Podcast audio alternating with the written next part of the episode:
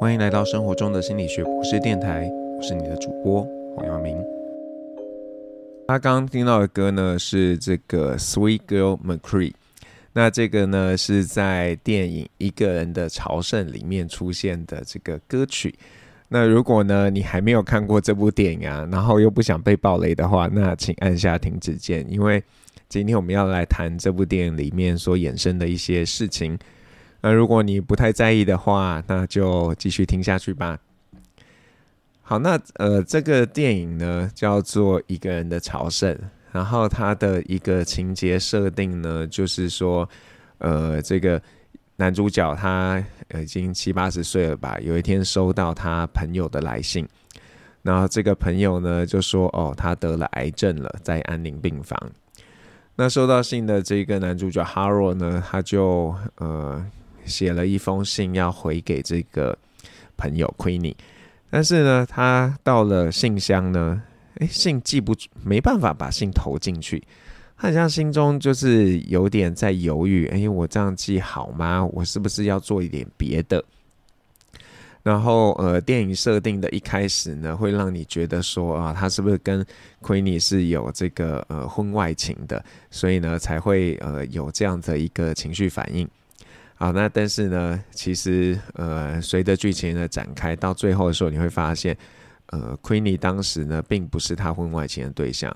而是呢，在这个男主角 Harold 他丧子之后呢，心情非常的差，然后呃，在这个他们工作的工厂里面呢，把很多东西损坏了。那那个时候是 Queenie 帮他顶罪的，结果他就因为这样子呢，呃，丢了他的工作。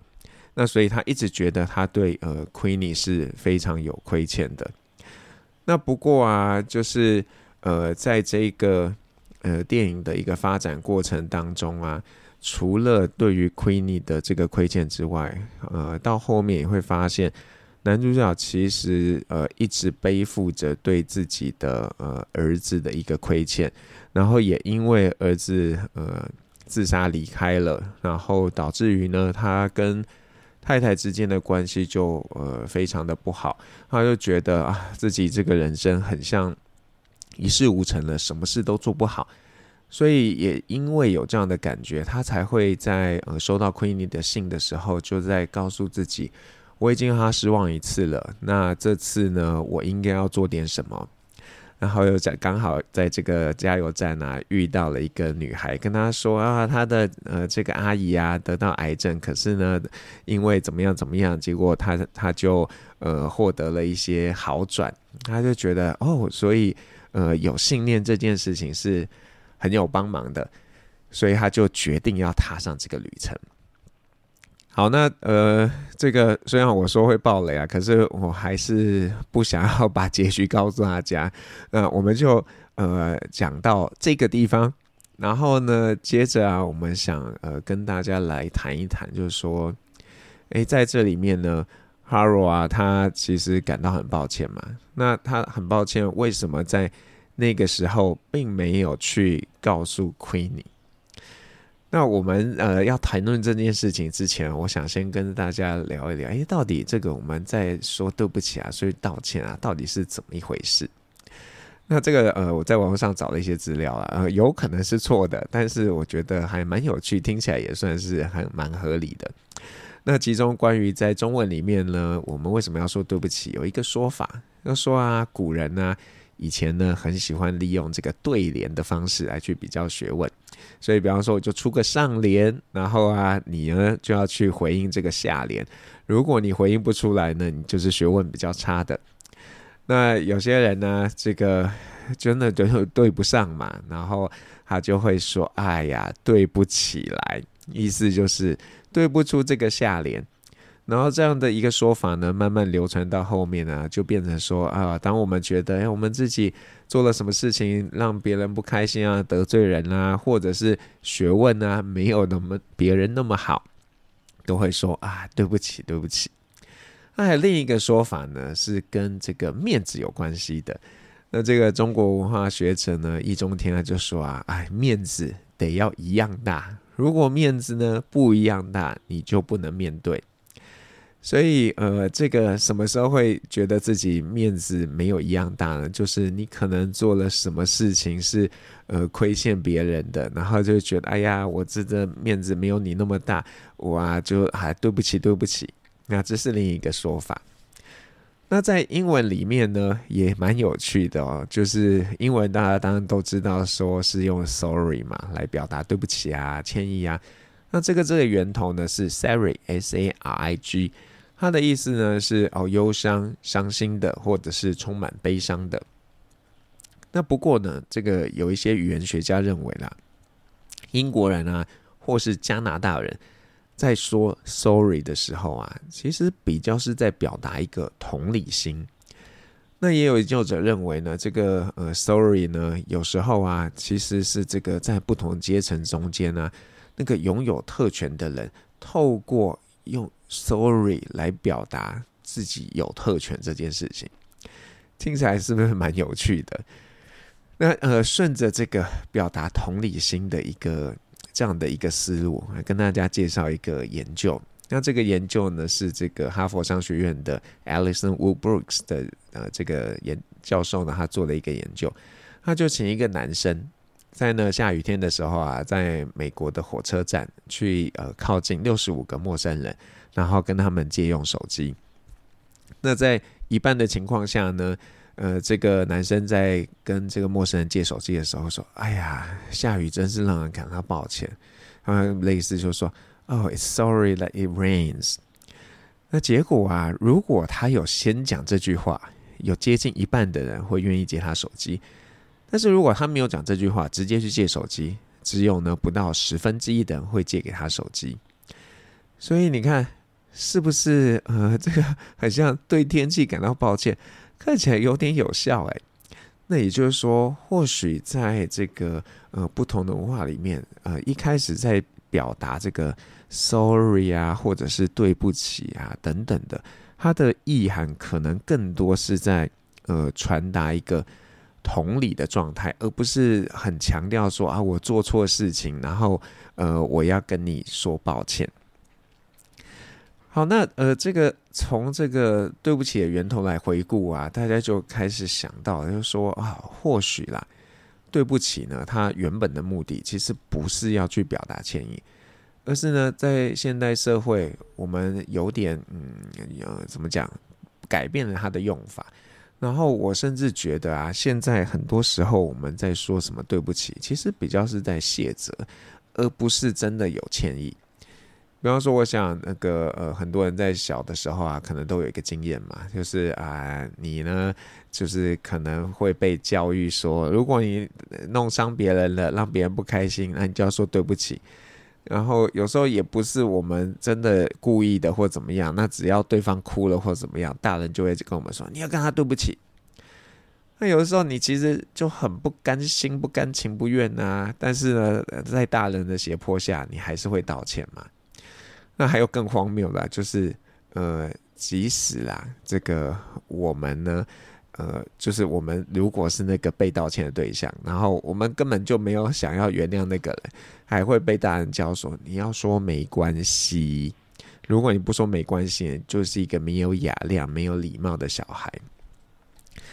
但是你说嘛，在一个人没有觉得自己错的时候啊，你为什么要逼他道歉？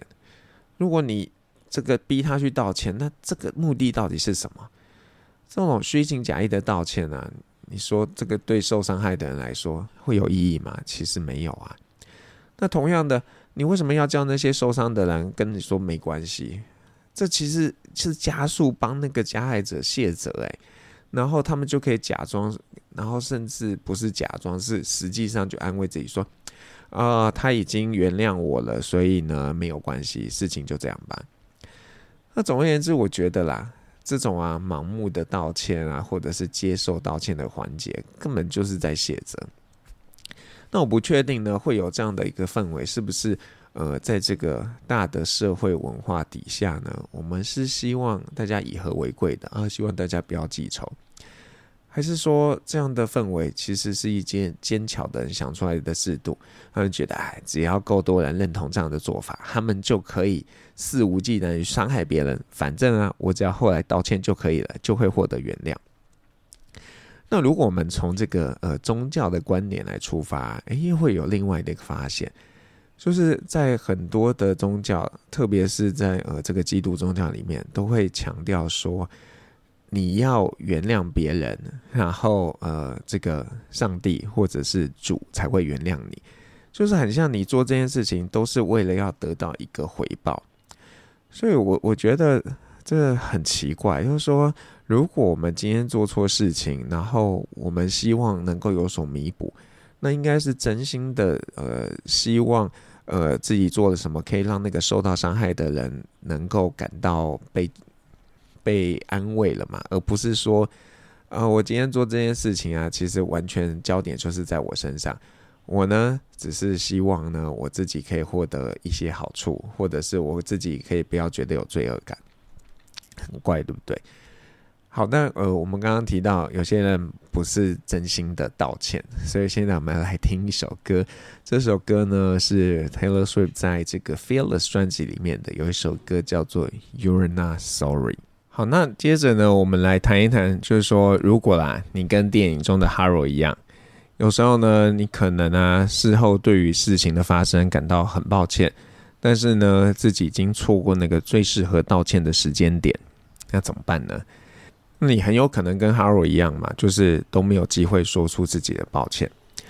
那之所以会有这样的状况发生呢，我觉得有可能是因为在那个呃最佳的这个时间点。你可能摸不出头绪啊，不知道自己要用什么样的角度来做表达，或是啊，你可能知道，但是呢，嗯，不知道自己该怎么做，然后就没有任何的作为。那这边呢，我想给大家一些建议。那如果呢，你发现啊，有一个人很像因为你的作为而受到伤害，那你第一件该做的事情呢，诶，是梳理清楚当当下的一个状况。你呢，造成这样的伤害是故意的吗？如果不是的话，为什么会发生这样的事情？虽然有时候啊，我们可能同时间呢想要完成太多事情，结果呢就可能因此没有办法注意到这个所有的环节嘛。那这样的状况下呢，就会不小心让一些人受害。那你你可能觉得，嗯，我我真的不是故意要这样的啊，但是你要知道哦，别人不见得是这样看的啊，别人会觉得说。你明明就就知道，你同时间做那么多事情，一定可能会出错。可是啊，你却还是那样做，所以你就是故意的。那当然，我们没办法去控制说，诶，别人到底怎么想、怎么看待我们的作为嘛？但你自己要很清楚知道，你呢是不是故意造成的伤害？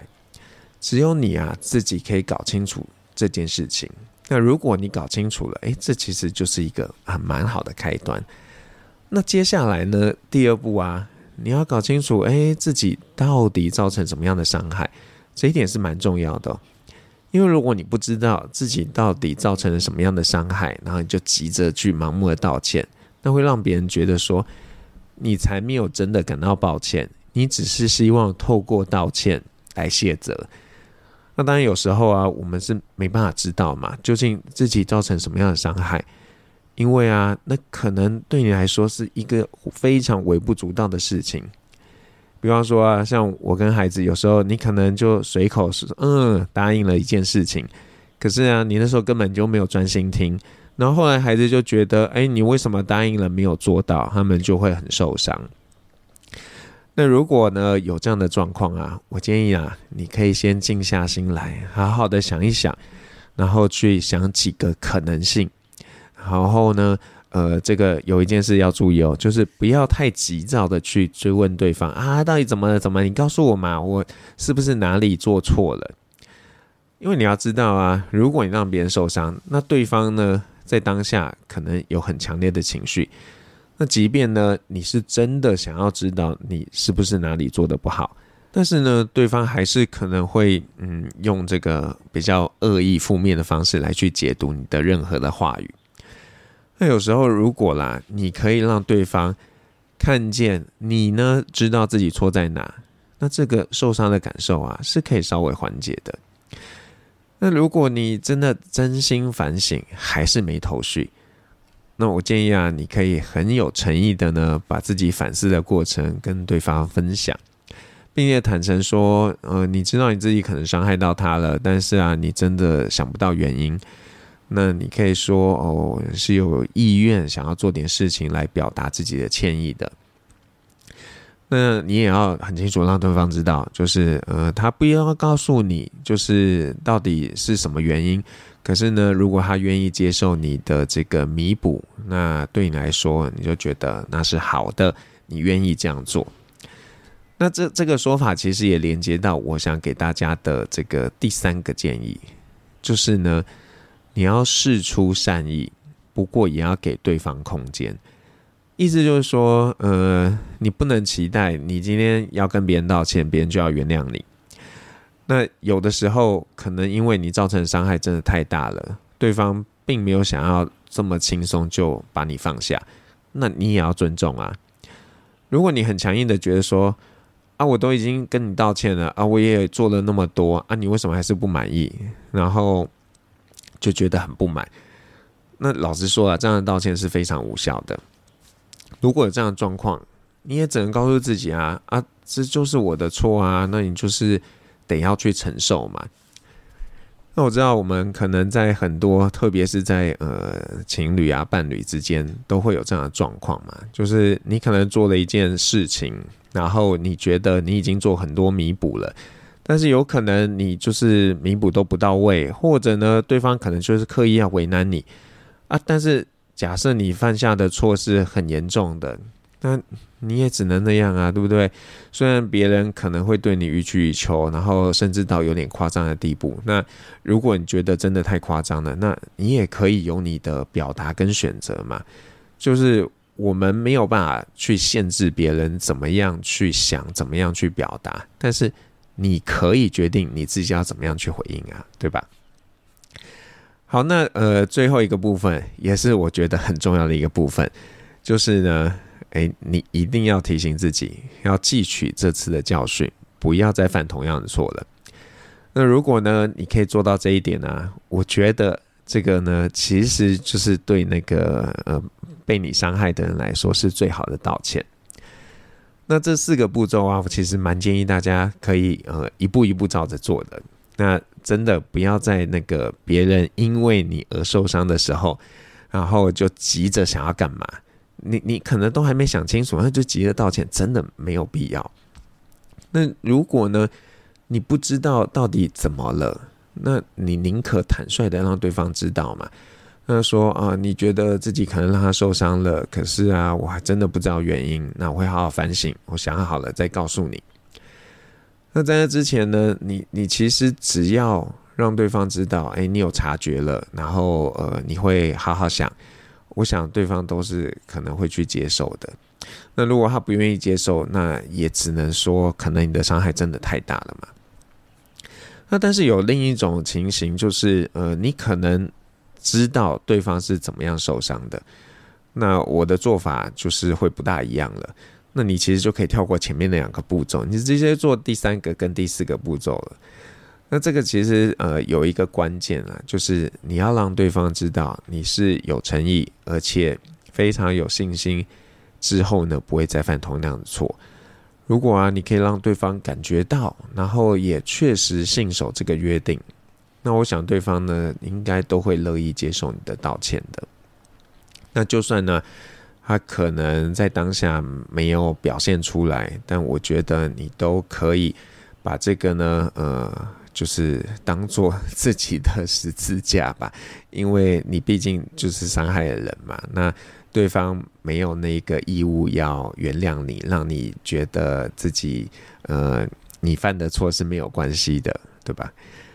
好，那呃，刚刚前面呢，我们都在讨论说啊，如果啊自己伤害别人要怎么办？